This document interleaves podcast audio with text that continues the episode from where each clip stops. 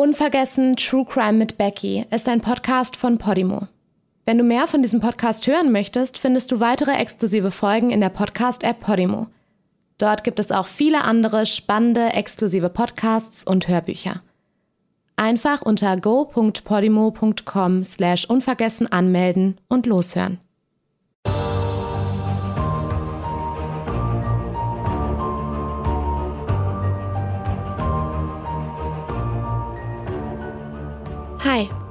Willkommen zu einer neuen Folge Unvergessen, einem Podcast über ungeklärte Mordfälle und Vermisstenfälle.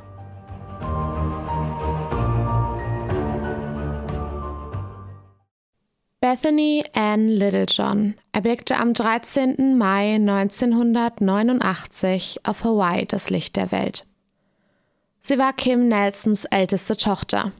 Ihr kleiner Sonnenschein, Immer hatte sie ein Lächeln auf den Lippen. Ihre Lebensfreude übertrug sich auf alle um sie herum, sagt Kim. Freunde schwärmen von ihrem einzigartigen Humor. Sie wuchs in Fredericksburg in Virginia auf und besuchte hier auch die Fairfax High School. Sie war eine gute Schülerin, erreichte Bestnoten und erhielt sogar gelegentlich Auszeichnungen für ihre gute Arbeit. Ihre Eltern waren sehr stolz auf sie. Sie schien sich die perfekte Grundlage für eine gute Laufbahn, eine erfolgreiche Karriere zu ebnen.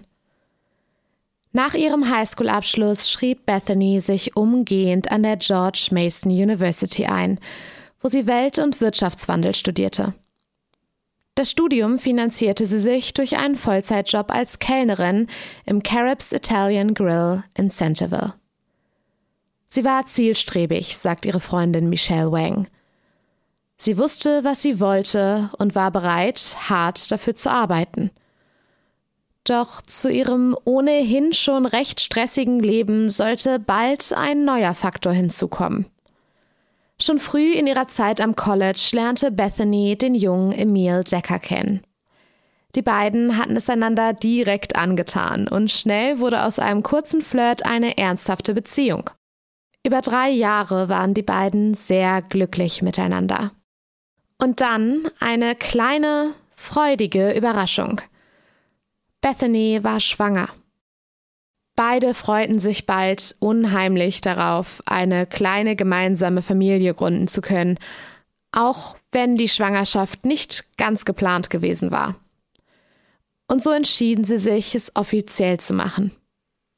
Bethany war nur knapp 20 Jahre alt, als die beiden sich 2009 das Ja-Wort gaben. Aus Bethany Littlejohn wurde Bethany Decker. Wenig später, nur sechs Monate nach der Hochzeit, kam der gemeinsame Sohn zur Welt. Kai. Ihr Glück schien perfekt. Schien. Während Bethany weiter ihr Studium in Virginia verfolgte, hatte Emil andere Pläne. Er war der Armee beigetreten, war Teil der Army National Guardsmen. Er war viel unterwegs, wurde oft eingezogen und war über längere Zeiträume in Afghanistan stationiert. In diesen Zeiten musste er Bethany allein zurücklassen. Eine junge, alleinerziehende Mutter mit Vollzeitjob und einem Studium. Es war oft zu viel für sie. Die beiden stritten, entfernten sich immer mehr voneinander, und schließlich war es Bethany zu viel. Sie konnte den Haushalt, die Erziehung ihres Sohnes, den Job und das Studium nicht alleine stemmen. Sie war noch so jung. War es ein Fehler gewesen, so früh zu heiraten? War es wirklich das, was sie im Leben wollte? Nein. Sie wollte raus, wollte nicht mehr unter all dieser Last erdrückt werden, und obwohl Emil immer wieder versuchte, ihr gut zuzureden, konnte Bethany die Situation schließlich nicht länger ertragen. Ende 2010 zog sie aus der gemeinsamen Wohnung aus, suchte sich eine eigene Bleibe in Ashburn in Virginia. Ihren Sohn Kai ließ sie vorerst bei ihren Eltern in Maryland und Columbia, um mehr Zeit für ihr Studium und den Job zu haben, aber auch, damit Kai ein stabiles Umfeld hatte. Leute, die auf ihn achten konnten. Es war ein stressiges, einsames Leben, das Bethany in dieser Zeit führte. Sie fühlte sich ein bisschen verloren. Ihr großes Glück schien langsam zu zerbrechen, schien ihr zu entgleiten. Und sie wusste nicht so wirklich, wohin mit sich. Und dann lernte Bethany jemanden kennen. Einen neuen Mann. Sein Name war Ronald Rolden. Er war 30 Jahre alt und ein Arbeitskollege von Bethany. Er schien ihr etwas Halt zu geben. Die Nähe, die ihr so gefehlt hatte. Und so ließ sie sich auf ihn ein. Begann eine Affäre. Freunde und Familie von Bethany sollten später sagen, dass sie eigentlich nie vorgehabt hatte, eine wirklich feste Beziehung mit Ronald zu beginnen, dass sie eigentlich nur nach Nähe gesucht hatte. Dennoch dauerte es nicht lange, bis er bei ihr einzog. Die Beziehung schien immer ernster zu werden. Doch Emil hatte Bethany noch lange nicht aufgegeben, bemühte sich ebenfalls darum, seine Frau zurückzugewinnen. Es war eine schwierige Zeit für Bethany. Eine schwierige Zeit für ihre Ehe. Emil wusste von der Affäre seiner Frau, doch er wollte weiter für seine Familie kämpfen, sagen Freunde. Und so entschied er sich, als er im Januar 2011 für eine kurze Zeit wieder nach Hause kam, mit seiner Frau einen Urlaub in Hawaii zu machen. Eine Woche lang wollten die beiden alles hinter sich lassen wollten versuchen, wieder zueinander zu finden. Die kleine Flamme wieder zu entfachen, die während seiner Stationierung erloschen zu sein schien. Am 28. Januar kehrten die beiden zurück und verbrachten den Abend ihrer Ankunft in Maryland mit ihrem gemeinsamen Sohn bei Bethanys Eltern. Für einen Moment konnten sie wieder so tun, als wäre alles in Ordnung als wären sie eine kleine Familie, wie früher.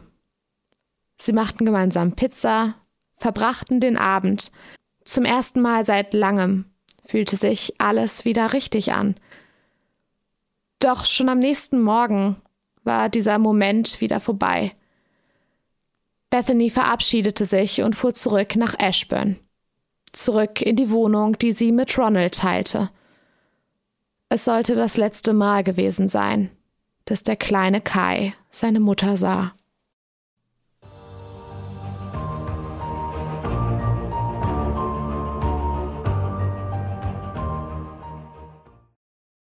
Dass Bethany verschwunden war, sollte nicht direkt auffallen.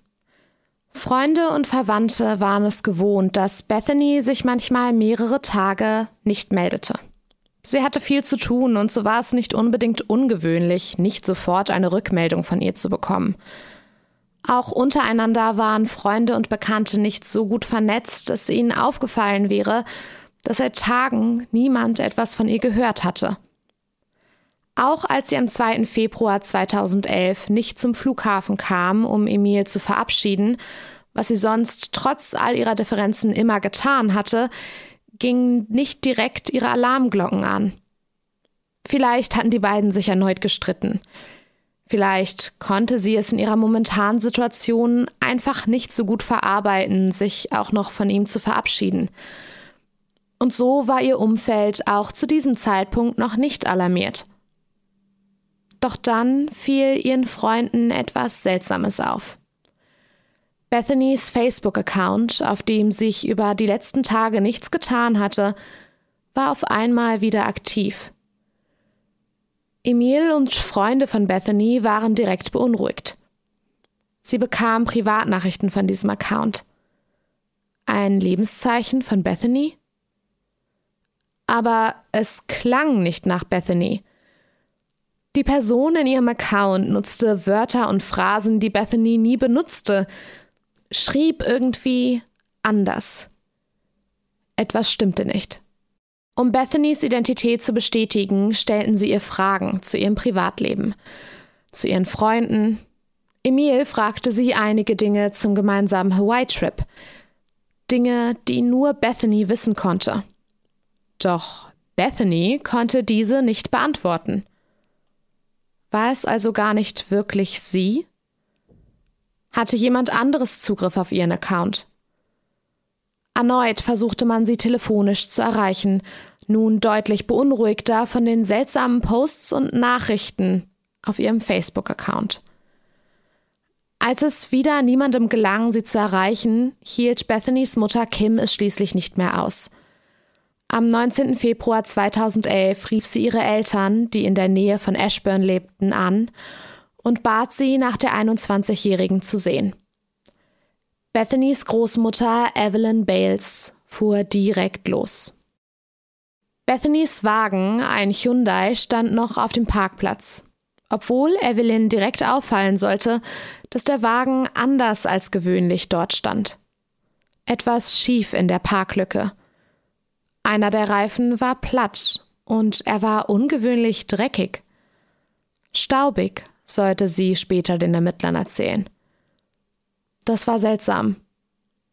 Noch vor wenigen Wochen, kurz vor ihrem Flug nach Hawaii, hatte Bethany ihre Großeltern besucht. Und bei diesem Besuch war ihr Auto noch in einem makellosen Zustand gewesen. Auf ihr Klopfen an Bethanys Wohnungstür folgte keine Reaktion. Sie kontaktierte schließlich die Loudoun County Police und meldete ihre Enkelin als vermisst. Direkt wurde eine Suche nach der jungen Mutter eingeleitet. Zum Zeitpunkt ihres Verschwindens war Bethany Decker 21 Jahre alt. Sie war klein mit ihren knapp 1,52 und wog circa 58 Kilo. Sie hatte braune Haare, die ihr bis auf die Schultern fielen und große, tiefbraune Augen. An ihrem linken Knöchel hatte sie ein kleines Tattoo und sie trug Ohrringe. All das stand auf den vermissten Flyern rund um Bethany. Aber da war noch etwas anderes. Ein Detail, das im Hinblick auf ihr Verschwinden und ihre Dreiecksbeziehung besonders interessant für die Ermittler war. Bethany war im fünften Monat schwanger. Wer von den beiden Männern der Vater des Babys war, Emil oder Ronald, das konnte wohl vorerst nicht zweifelsfrei geklärt werden. So oder so schien dies die angespannte Situation zwischen den dreien noch mehr anzufachen. Ein mögliches Motiv? Direkt versuchte die Polizei Kontakt zu Emil aufzunehmen. Er war bereits an seinem Posten in Afghanistan angekommen und die Ermittler brauchten die Hilfe der Criminal Investigation Command, kurz CID, der Army, um Kontakt mit ihm aufzunehmen. Die ersten Befragungen fanden am Telefon statt. Hatte es einen Streit auf Hawaii gegeben? Hatte sie sich endgültig gegen die Ehe, gegen Emil entschieden? Und war das für ihn vielleicht der letzte Tropfen, der das Fass endgültig zum Überlaufen brachte? Er wusste von der Affäre, sagte er den Polizisten, und von der Schwangerschaft.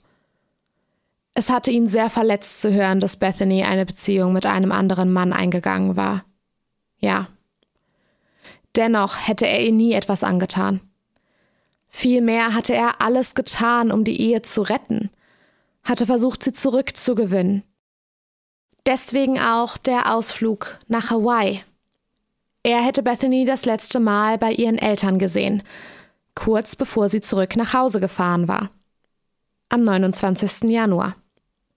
Danach hätte er sie nicht mehr erreichen können. Zunächst hatte er wohl angenommen, sie brauche Zeit zum Nachdenken. Später hatte er dann auch mit dem Gedanken gespielt, dass sie sich möglicherweise doch gegen ihn und ihre gemeinsame kleine Familie entschieden hatte. Dieser Verdacht sollte sich für ihn erhärten, als sie am 2. Februar nicht zum Flughafen gekommen war, um sich von ihm zu verabschieden. Sie hatte versprochen, dort zu sein. Normalerweise war sie immer dort gewesen, auch wenn sie ihre Probleme gehabt hatten. Als es auch einige Tage nach Bethanys Verschwinden keine weiteren Anzeichen dafür gab, wo sie sich befand, kehrte Emil schließlich in die USA zurück. Er wurde ein weiteres Mal befragt, unterzog sich sogar freiwillig einem Lügendetektortest. Doch die Ermittler waren sich recht schnell klar, dass ihr Ehemann nichts mit Bethanys Verschwinden zu tun haben konnte. Ja, Sie hatten Probleme. Ja, er war sicher verletzt von der Affäre, der Schwangerschaft, aber Er hatte sie nachweislich zuletzt am 29. Januar gesehen, kurz bevor sie gefahren war. Für die nächsten Stunden hatte er ein starkes, glaubhaftes Alibi. Doch da hatte es ja neben Emil noch einen anderen Mann gegeben, der eine Beziehung mit Bethany gehabt hatte. Und diese hatte sich immer mehr entwickelt, schien immer ernster zu werden oder immer kontrollierender. Ronald wurde immer kontrollierender, sagen ihre Bekannten. Immer wieder musste sie sich beim Ab- und Anmelden, sagen, wo sie hinging, mit wem, musste ihm Fotos schicken und sich erklären, wenn sie einmal nicht direkt einen seiner Kontrollanrufe entgegennahm. Sie war unglücklich, beunruhigt über Ronalds Verhalten. Und es sollte noch schlimmer kommen. Ihrer Mutter Kim hatte sie anvertraut, dass Ronald ihr gegenüber immer kontrollierender geworden war, immer aggressiver und schließlich auch gewalttätig. Er hätte sie durch den Raum geworfen und sie angeschrien, hätte sie an eine Wand gedrückt und sie mit dem Autoschlüssel bedroht. Ich werde dich aufschlitzen, soll er gesagt haben.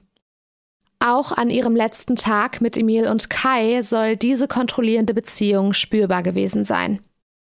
Emil und ihre Eltern berichten, dass der Abend eigentlich sehr angenehm gewesen war.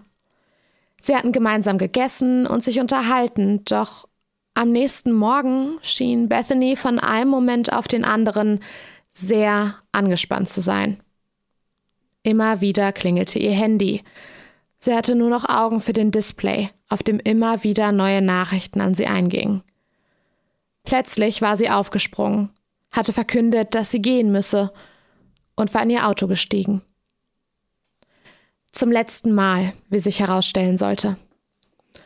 Bethanys Telefondaten zeigten, dass sie um 14.08 Uhr ihren Arbeitgeber im Caribs Italian Grill in Centerville angerufen hatte, um nach ihren Schichten für den kommenden Tag zu fragen.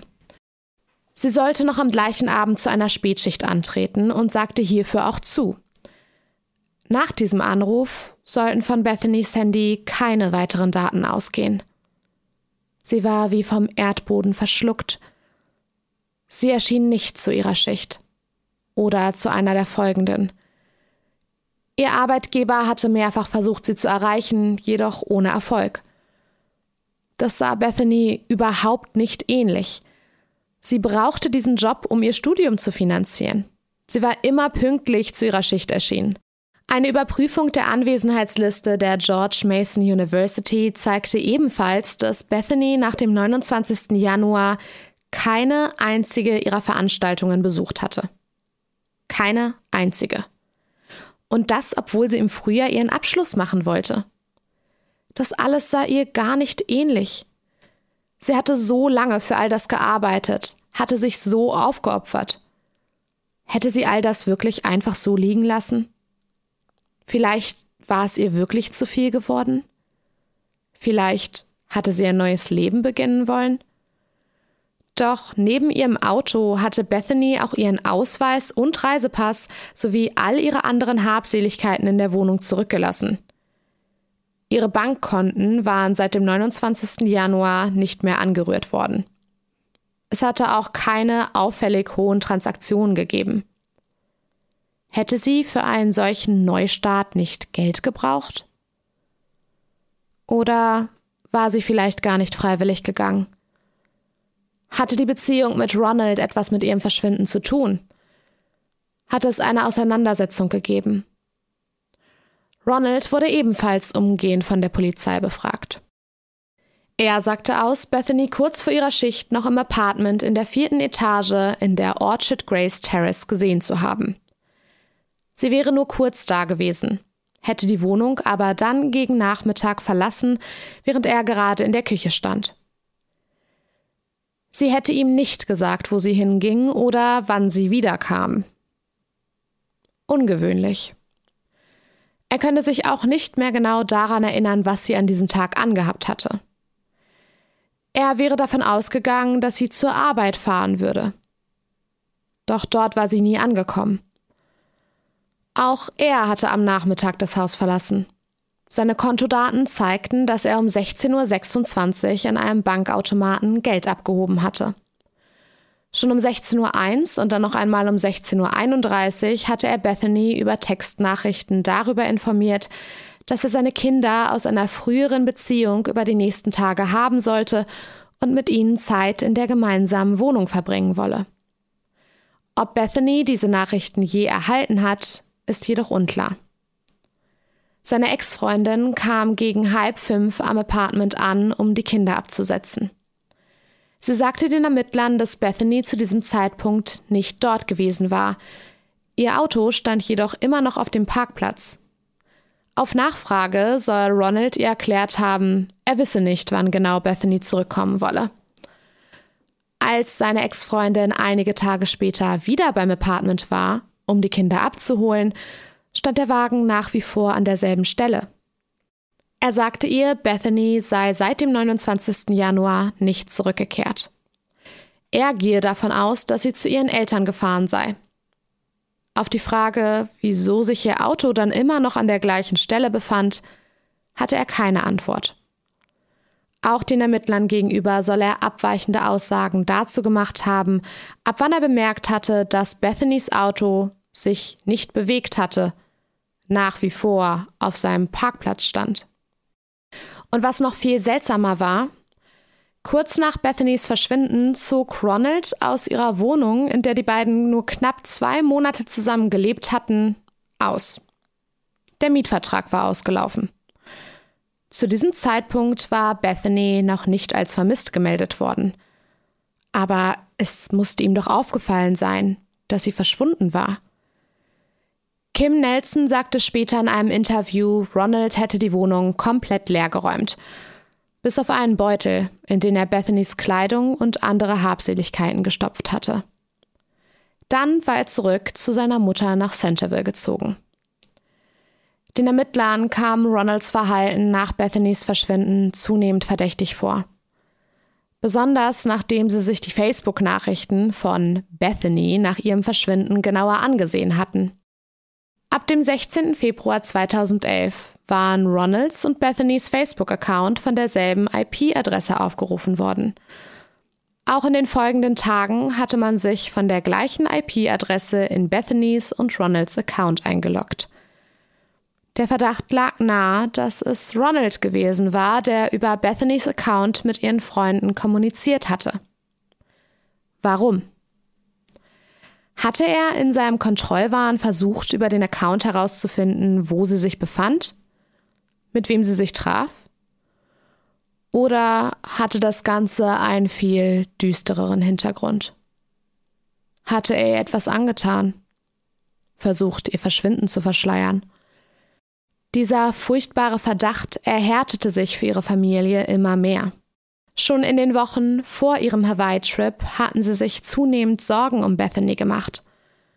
Ihre Beziehung zu Ronald hatte sie sehr beunruhigt. Immer mehr hatte er sie kontrolliert, sie unter Druck gesetzt. Zu der psychischen war bald physische Gewalt dazugekommen. Sie hatten ihr gesagt, sie solle die Beziehung so schnell wie möglich beenden, hatten ihr angeboten, ihr dort rauszuhelfen. Fluchtpläne zu schmieden. Doch Bethany hatte diese Hilfe immer wieder abgelehnt. Es wird nicht funktionieren, hatte sie gesagt. Er wird mich finden.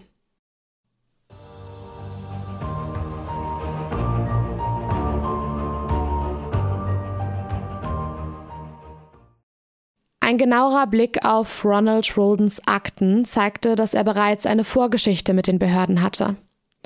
Man hatte ihn bereits für Identitätsdiebstahl angeklagt und zudem hatte er vorangegangene Verurteilungen für Trunkenheit in der Öffentlichkeit und Sachverletzung, nachdem er 2006 das Autofenster einer Frau eingeschlagen hatte. Auch in seinen vorangegangenen Beziehungen schien sich ein Muster abzuzeichnen. Mehrere seiner Ex-Freundinnen berichteten von seinem kontrollierenden und gewalttätigen Verhalten, Vielleicht war er in einem Streit zu weit gegangen? Hatte Bethany etwas angetan? Nach seinen ersten Aussagen wurde Ronald der Polizei gegenüber immer schweigsamer. wollte immer weniger preisgeben, immer weniger Antworten geben. Und so entschloss man sich wenige Tage nachdem Bethany als vermisst gemeldet worden war, das Haus von Ronald Roldens Mutter auf mögliche Hinweise zu durchsuchen. Beschlagnahmt wurden hierbei mehrere Handys, ein Laptop und einige Dokumente. Man fand außerdem Bethanys Autoschlüssel mit dazugehörigem Anhänger. Doch auch nachdem man sich all diese Dinge genauer angesehen hatte, konnte kein eindeutiger Beweis dafür gefunden werden, dass Ronald etwas mit Bethanys Verschwinden zu tun gehabt hatte. Es gab nicht genügend Grundlage für eine Anklage. Bethanys Familie litt unglaublich unter der Ungewissheit. Immer wieder fragte der kleine Kai seine Großmutter, Wo ist Mommy? Immer wieder konnte Kim keine Antwort geben. Wo war Bethany? Und das Baby?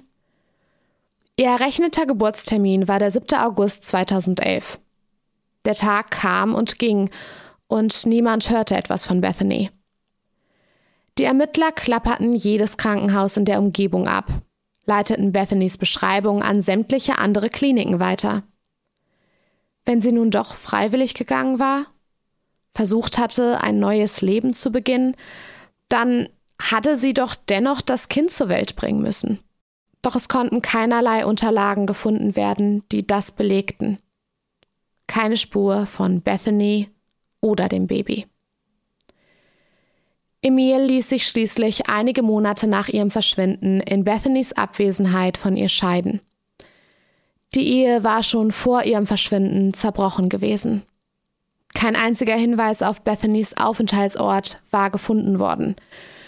Er wollte abschließen. Einen Neuanfang wagen. Auch er sprach bald nicht mehr bereitwillig mit den Ermittlern. Er nahm sich einen Anwalt und ließ jegliche Korrespondenz über diesen laufen. Und auch Ronald schien sein Leben weiterzuleben. Er blieb noch einige Zeit in Virginia, lernte eine neue Frau kennen.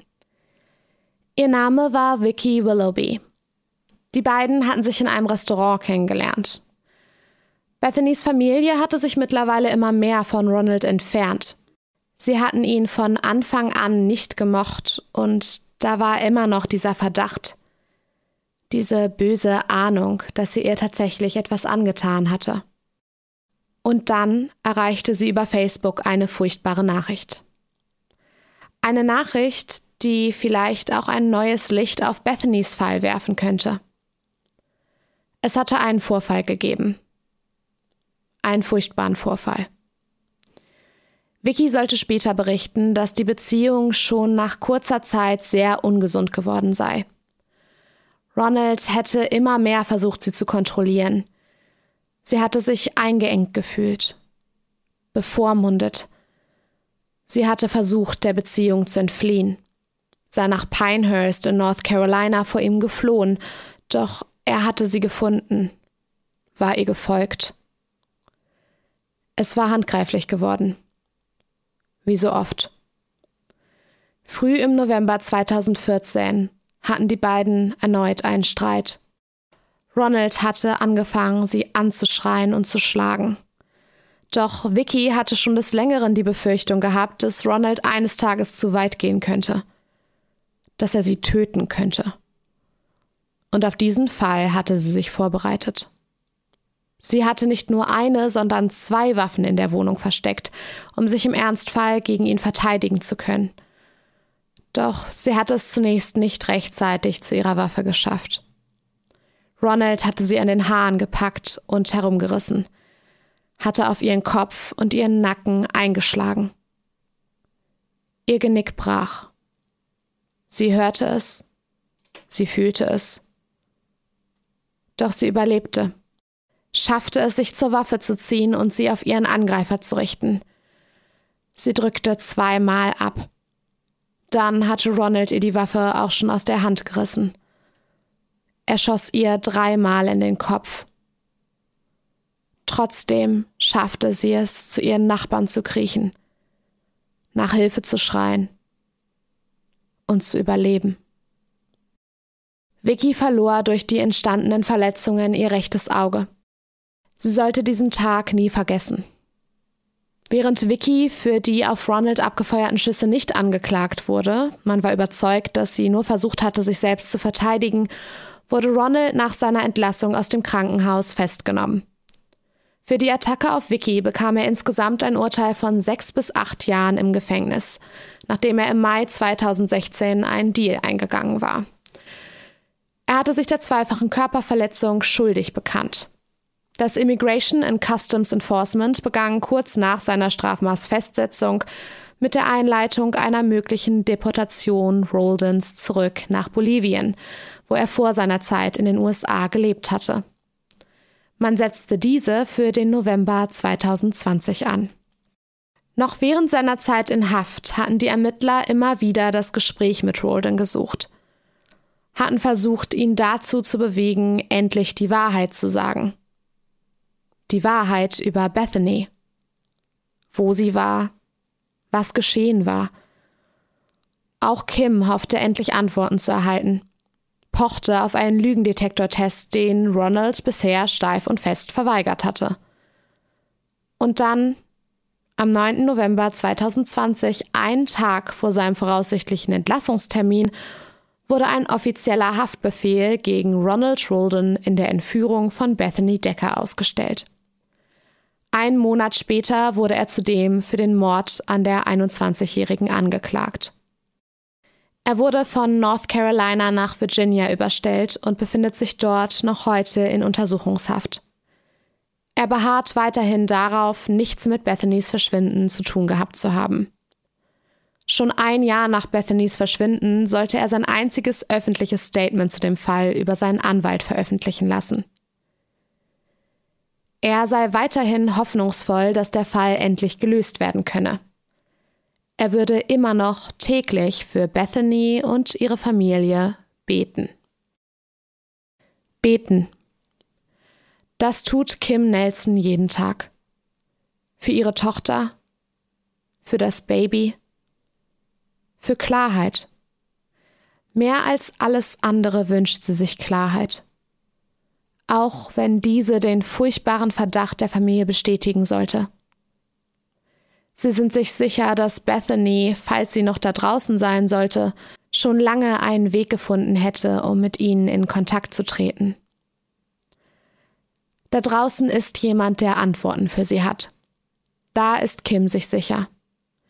Diese Person hält sie eindringlich an, sich endlich bei der Polizei zu melden. Wenn schon nicht für sie, dann doch wenigstens für Bethanys Sohn Kai. Seine drängende Frage Wo ist Mami? beantwortet Kim heute mit Ich weiß es nicht, aber Gott ist bei ihr.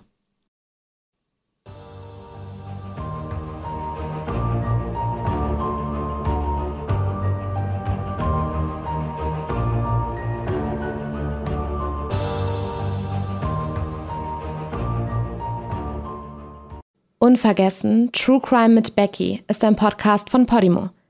Wenn du mehr von diesem Podcast hören möchtest, findest du weitere exklusive Folgen in der Podcast-App Podimo. Dort gibt es auch viele andere spannende, exklusive Podcasts und Hörbücher. Du kannst das Probeabo jederzeit kündigen. Um deine Anmeldung abzuschließen, wirst du auf der Seite deine Bezahldaten hinterlegen müssen.